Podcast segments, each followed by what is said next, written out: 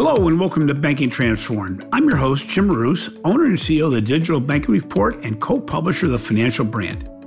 Until recently, fintech firms have usually partnered with traditional banks to provide banking services as opposed to going through the lengthy and costly process of getting their old bank charter. Breaking away from that model, Varo Money became the first challenger bank to receive a national bank charter. The national bank charter from the Office of the Comptroller of the Currency was the first ever granted to a fintech company, allowing Varo to offer credit cards, make loans, and generate insured deposits nationally. We caught up with Colin Walsh, founder and CEO of Varo Money, which began offering mobile-only banking services in 2015. In this episode, Walsh discusses why Varo pursued a national charter, the benefits of being a mobile-only bank, and how to gain scale in an industry that already has too many players. So welcome to the show, Colin. First of all, congratulations on being the first fintech bank to receive a national banking charter, which allows you to offer some of the services that consumers are used to receiving from their traditional financial institutions. I know this wasn't an easy endeavor. In fact, I found an article from, I think it was September of 2018, discussing how Varo had a preliminary charter approval. Obviously, it doesn't come quickly after that, or it certainly took longer than you thought. But receiving a charter does not guarantee success, but it does differentiate you from competitors like Chime, Simple, Moneyline, and other fintechs in the space. Moving beyond just offering a high-yield savings account and fee-free checking, Varo Money now can offer consumer credit cards, loans, and other financial services without a sponsoring bank, which you'd used before. Can you discuss a bit about why you were so committed to becoming a fully chartered national bank, despite regulations that and regulators that continue to put hurdles in your way? Sure, Jim. Maybe it's helpful to step back and kind of rewind to the beginning and why I founded the company in the first place. And I had spent my career in large financial institutions. So I had a career before Varo and led the European consumer business for American Express. I led the mortgage company for Lloyds and the cards and payments businesses there. And so I think having had all that experience, it sort of informed my view that there is a massive opportunity, and particularly back here in the United States, because I was thinking about this a lot when I was still in London, and that there's a huge population of consumers. And unfortunately, with COVID and the kind of structural unemployment that's following in its wake, it's just continuing to grow larger, who are really not being served well by the incumbents. And it's not out of this sort of desire not to serve these customers. I mean, just the economic incentives simply weren't there because the economic model was not working to be able to profitably serve people that just didn't have a lot of wealth and income. And so from my perspective, I felt that if you could create a new bank that could leverage access to the payment systems, be able to innovate across a broad range of financial products, and could have the economics because it doesn't have branches, not handling cash, not doing a lot of the things that were driving up that cost structure, you could not only have an incredibly profitable business model, but you could do a lot of good in society. And so when I set off to create Varo, it was very much around the idea that we were going to create this better bank that could actually positively impact millions of people's lives. And so we were also pragmatic about the fact that, getting a bank charter, and you keep in mind, this is now late 2015. So there'd been no bank charters issued. Everybody looked at me like I was out of my mind. Like, why do you want to become a bank? It's not something people do. And so we said, look, let's get into market, prove the concept. Let's get the consumer insights. Let's innovate with a bank partner. And we were very transparent with Bancorp. We approached them and said, look, this is what we want to do. We just gotten big backing from Warburg Pincus, who very much believed in the thesis that this bank of the future was going to happen. It was just kind of a matter of who and when. And so we set up the deal with Bancorp and Galileo. We got our first product in market and started innovating. But in parallel to that, we started to engage with the regulators. And so it was really interesting. That first conversation with the OCC was in December of 2016. And they were intrigued. I mean, they, you know, we kind of told them who we were and that we were practitioners and that we had this view that there could be, you know, there's a real space in the market, in the national banking system for a bank like Varo. And they understood, and they were very much intrigued and encouraged us to continue through the process, which led us to chat with the FDIC and the Federal Reserve and initiate this process while we were putting product in market and iterating around that and starting to get product market fit. But right from the beginning, the beauty of this is, you know, we just, when we got the bank charter, there was an early VC who I had pitched in, I think it was like November of 2015, who sent me my original pitch deck back to me. And he said, you know, you guys are the ones that got away. And I looked at it, things have not really changed that much in terms of the strategy of what we've been pursuing. But going back to your question of like, why did we want to go down this path? And, you know, what were the challenges? And so I think that, you know, the motivation was very much around being inside the national bank system. You can innovate from within. You can really control your destiny. You're not sharing the economics. And as a digital bank, your cost structure, you know, you have a hyper-efficient cost structure that allows you to do things. And then there's the social piece of it around being able to help solve really fundamental problems in consumer financial health. And some of the things that, you know, I really believe have created sort of structural financial inequality in this country. And we can talk more about that, because I think there's some specific things that I think Varo is going to be uniquely able to solve. And I think that we are really clear on kind of the role we want to play in society, which I think could be incredibly impactful. So we'll talk more about all of that. Is there an inherent benefit to being first? Well, I mean, there's obviously drawbacks. Yeah, there are other benefits as well. You could call it courage or bravery. You could call it naivete. I mean, however you want to, you know. But, you know, we were just committed to a path, and we just had the tenacity to see it through. I do think that we have helped create a playbook. I think the path we pursued was lengthy and expensive. You know, so could somebody else now come in and maybe, you know, take a little bit of time off of that, or maybe not have to invest quite as much, possibly. But, you know, again, you're talking about getting inside the national banking system. So it's not as though it's something that is an easy pursuit. So I don't think there's any real shortcuts. And to your point about, is there advantages to being first? I think absolutely, because I think there's, you know, we've dug a pretty deep moat. Are the disadvantages? I would say that there wasn't a playbook. And so we were helping to create that playbook. So again, it probably took a little bit more effort, maybe a little more time and a little more money, but I think the benefits far outweigh the cost. Do you think some other fintech firms will follow your lead in the foreseeable future? I do. I think that the fact that we have been able to validate that you can get through this process and you can become a regulated institution. I mean, SoFi has already applied for their application. I think SoFi they're pursuing a different customer segment, and they have a very different business model. I could see a lot of ways that the national charter could help their business. I think we'll probably see others as well. And there's also other options. There's like the ILC that Square pursued, which is much more limited in what it can do for them, but it also gets them into the banking system. And I think there's sort of state charters and other avenues that some fintechs will likely pursue. So given the size of the U.S. banking ecosystem, there are really relatively few banking organizations that have even committed to a digital banking model. While some will offer digital apps, most have a great deal more friction than a traditional digital-only bank would have.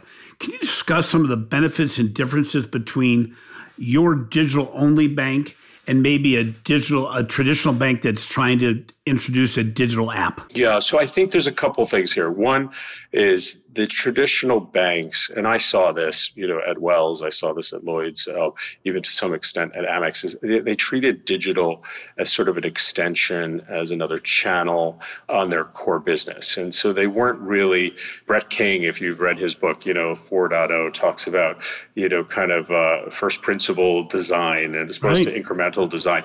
And, you know, by starting Varo, it was very much a first principle design effort, like starting with the consumer pain point we were solving and then building around that, which is just not really in the DNA of these banks. And they're also, you know, weighed down by all sorts of inertia, whether it's the legacy systems or lack of access to kind of good data and also kind of the cultures as well and the way they're structured. And so there's just a lot of swimming upstream. And, you know, from my perspective, you know, I've said often that, you know, a new build is easier bigger than a renovation. And that's why I left a 25-year career to kind of go and start this thing from scratch.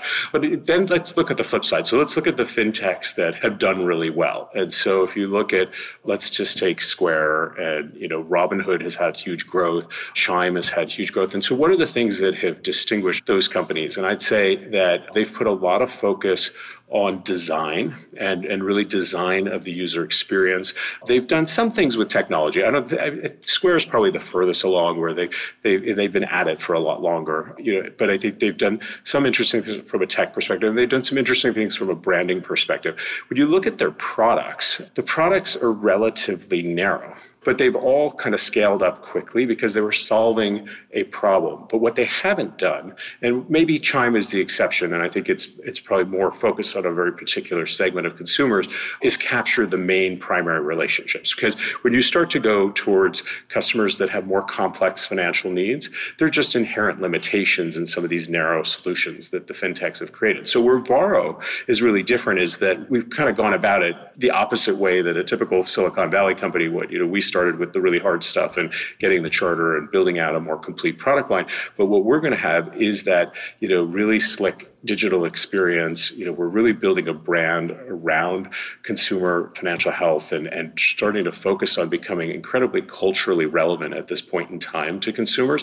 And we have just this amazing tech stack that we've built from the ground up. And part of the investment that we've put into this is building what I think is the most modern tech stack in the US, if not in the world right now, and the things we're going to be able to do with our data, alongside of a much wider product line. So you know, again, the jury's still out. It's going to be early days. But now that we have the charter and we've built the stack and we have, you know, up-leveled a lot of our design and brand capabilities, I think, that's like I said to you earlier, this is kind of game on for us. And so I think it's going to be almost like we're starting to create a new category as opposed to sort of being inside and disrupting an existing category. Because in my mind, you know, this is about like real impact banking. Like we're going at this in a way that is all about moving customers up the sort of wealth and credit ladders. And so if we can do that successfully with some of these assets, I think it's going to be very exciting.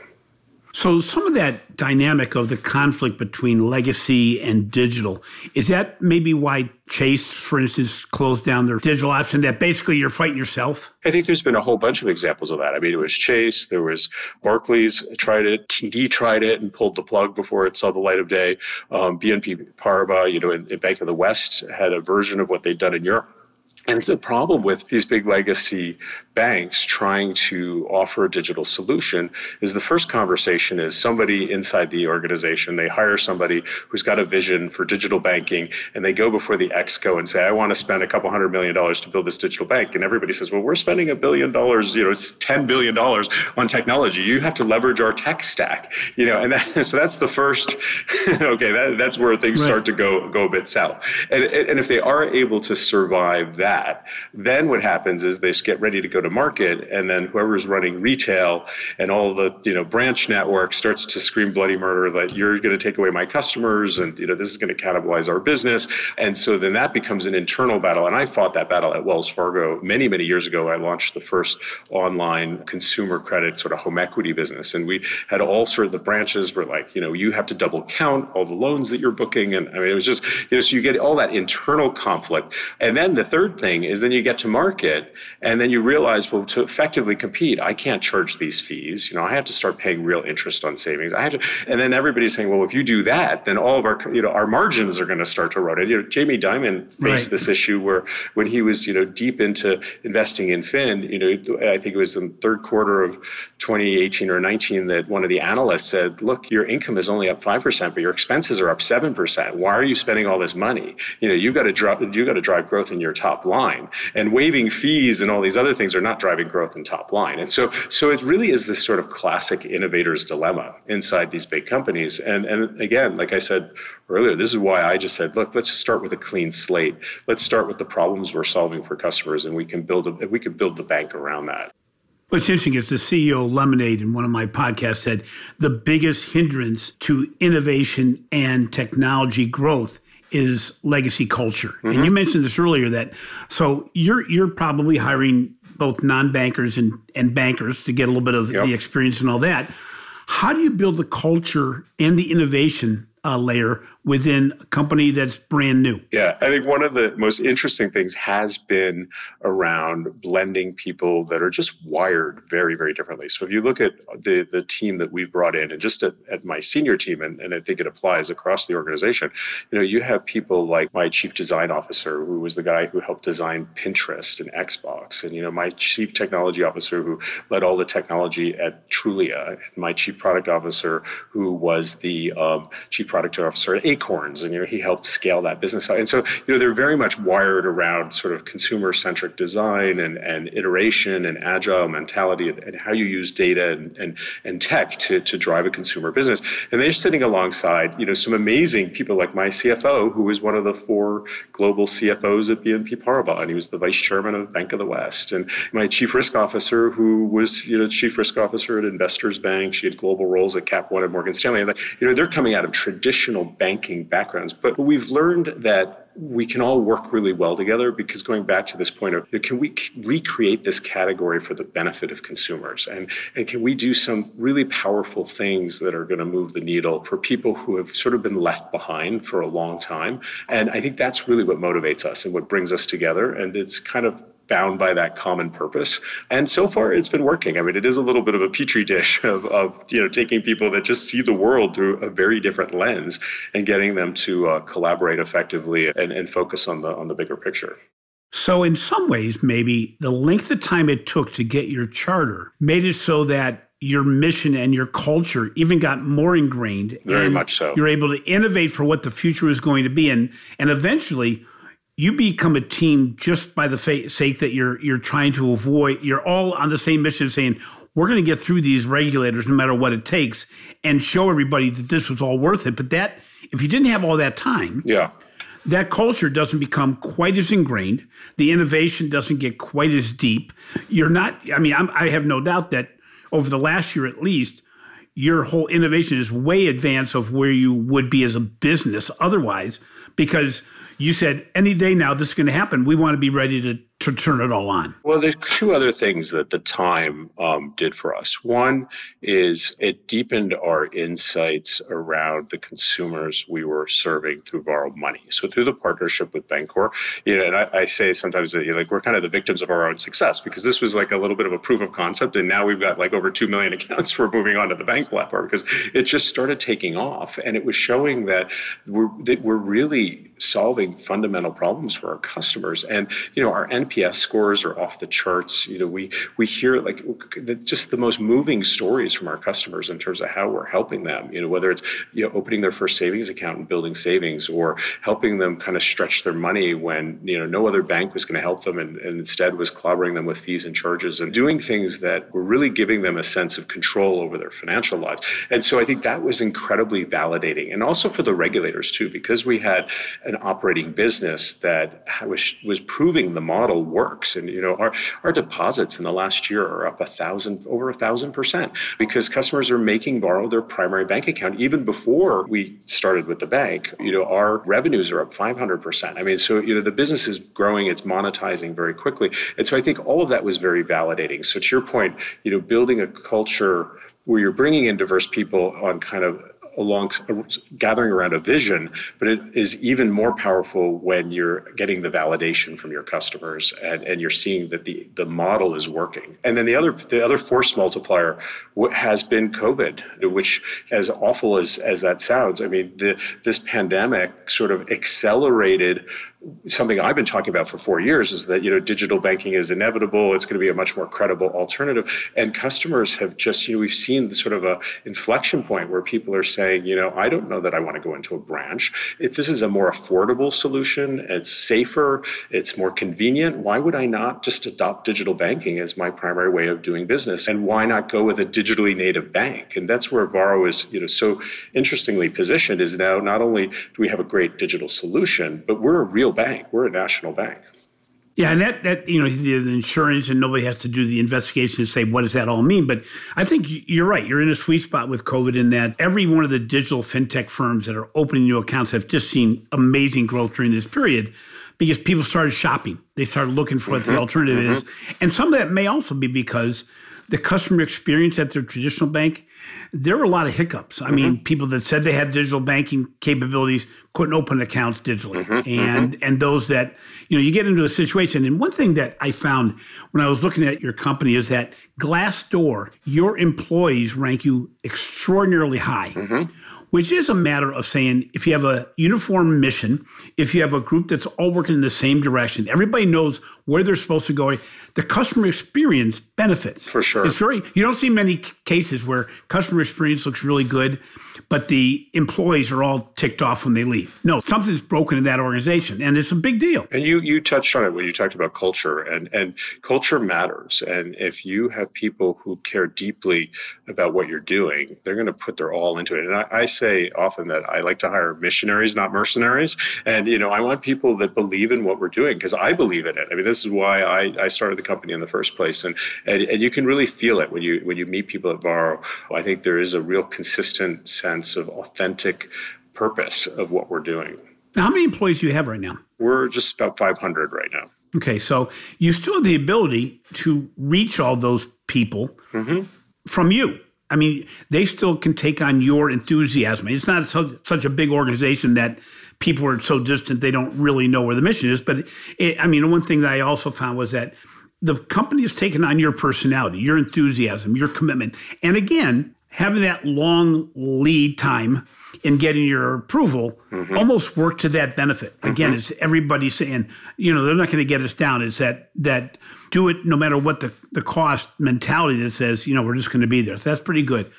So as you're looking forward and you look at the competition, do you see the competition of the future, and not just the competition in your segment, but just overall? Yeah. Do you think there's going to be traditional banks, other challenger banks, big tech providers maybe who are now building platforms where the solutions are being picked and chosen, like, let's say, Google Checking or something like that? Where do you see what's going to move the market share? Yeah, so I think what you're going to, if I were to predict, you know, 10 years from now, I think you're going to have, you know, several of the really big players that are going to invest billions of dollars in, you know, to sort of stay relevant, continue to evolve. They'll become more digital, but they'll survive and they're going to continue to thrive. You might see more consolidation, you know, with some of these bigger players. I think you're going to see several new players, like brands that probably weren't even around 10 years ago, start to kind of move into that league table that are going to start to scale up with using new technologies and new capabilities. And then I think you're going to see a larger group of these sort of almost like sponsor banks that are partnering with tech companies that are, you know, innovating. They're bringing new programs into the marketplace.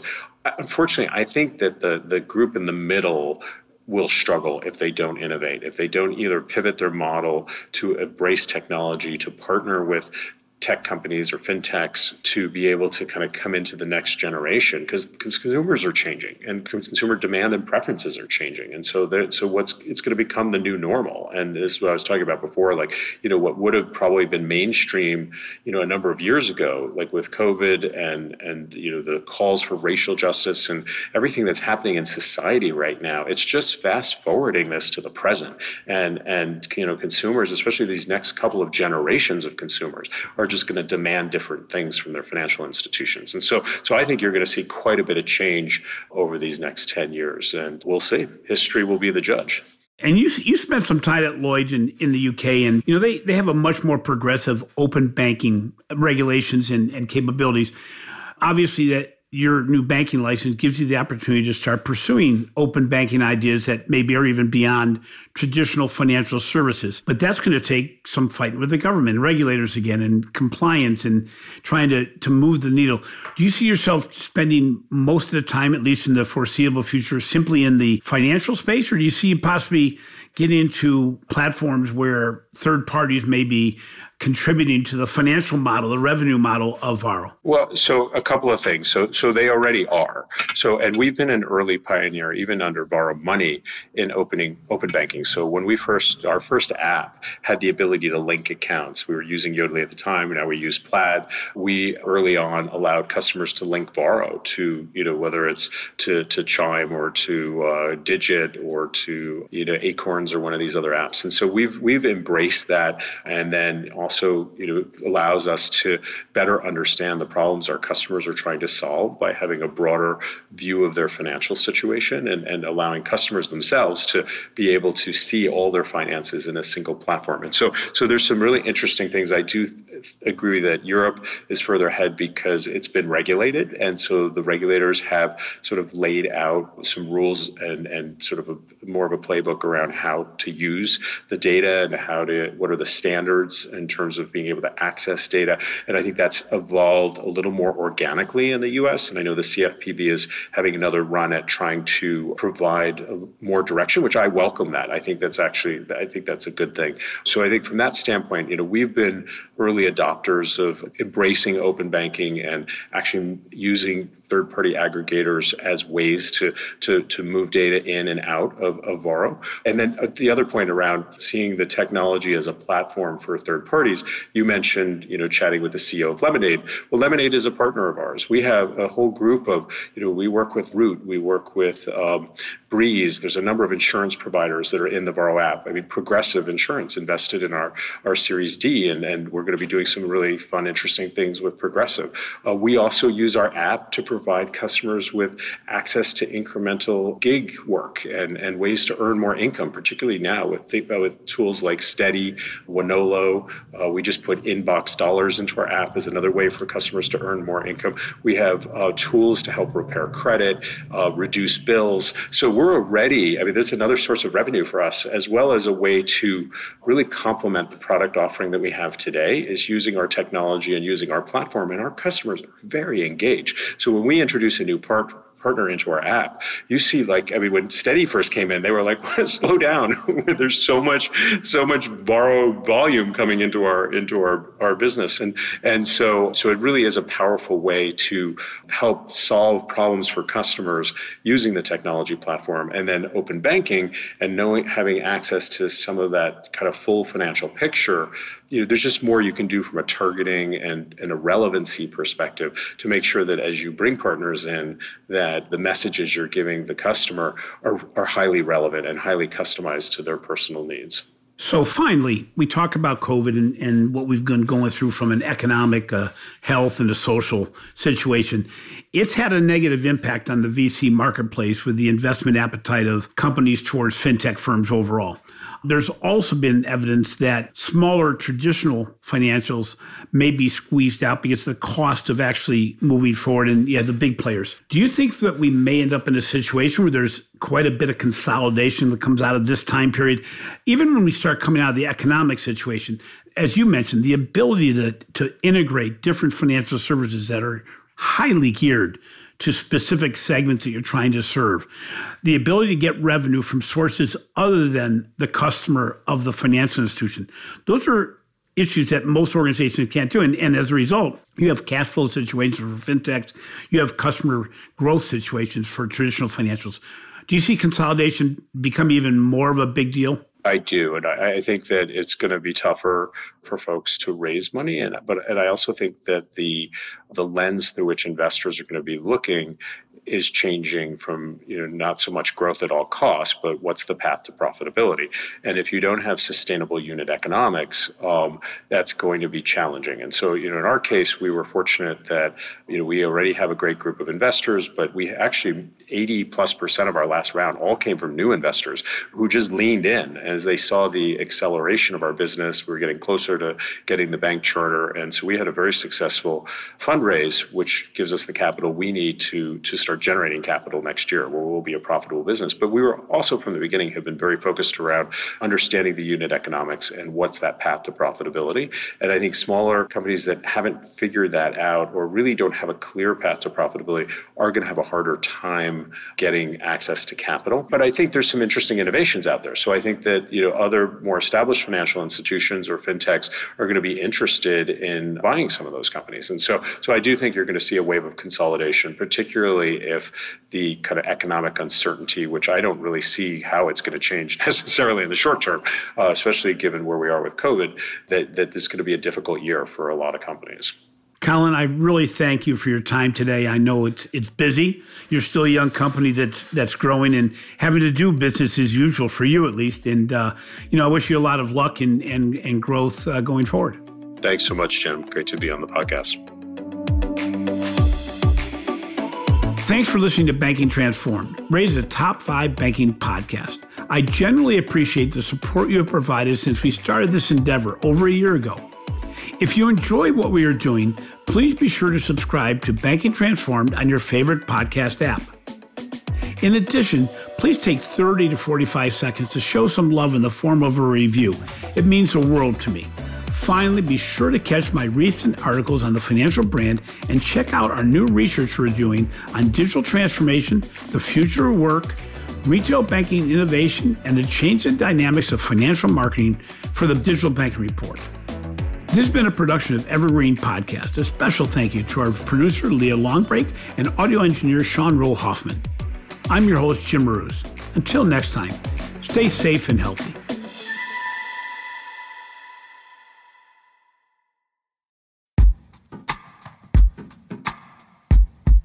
The Jim Stroud Podcast explores the discoveries and trends forming the future of our lives.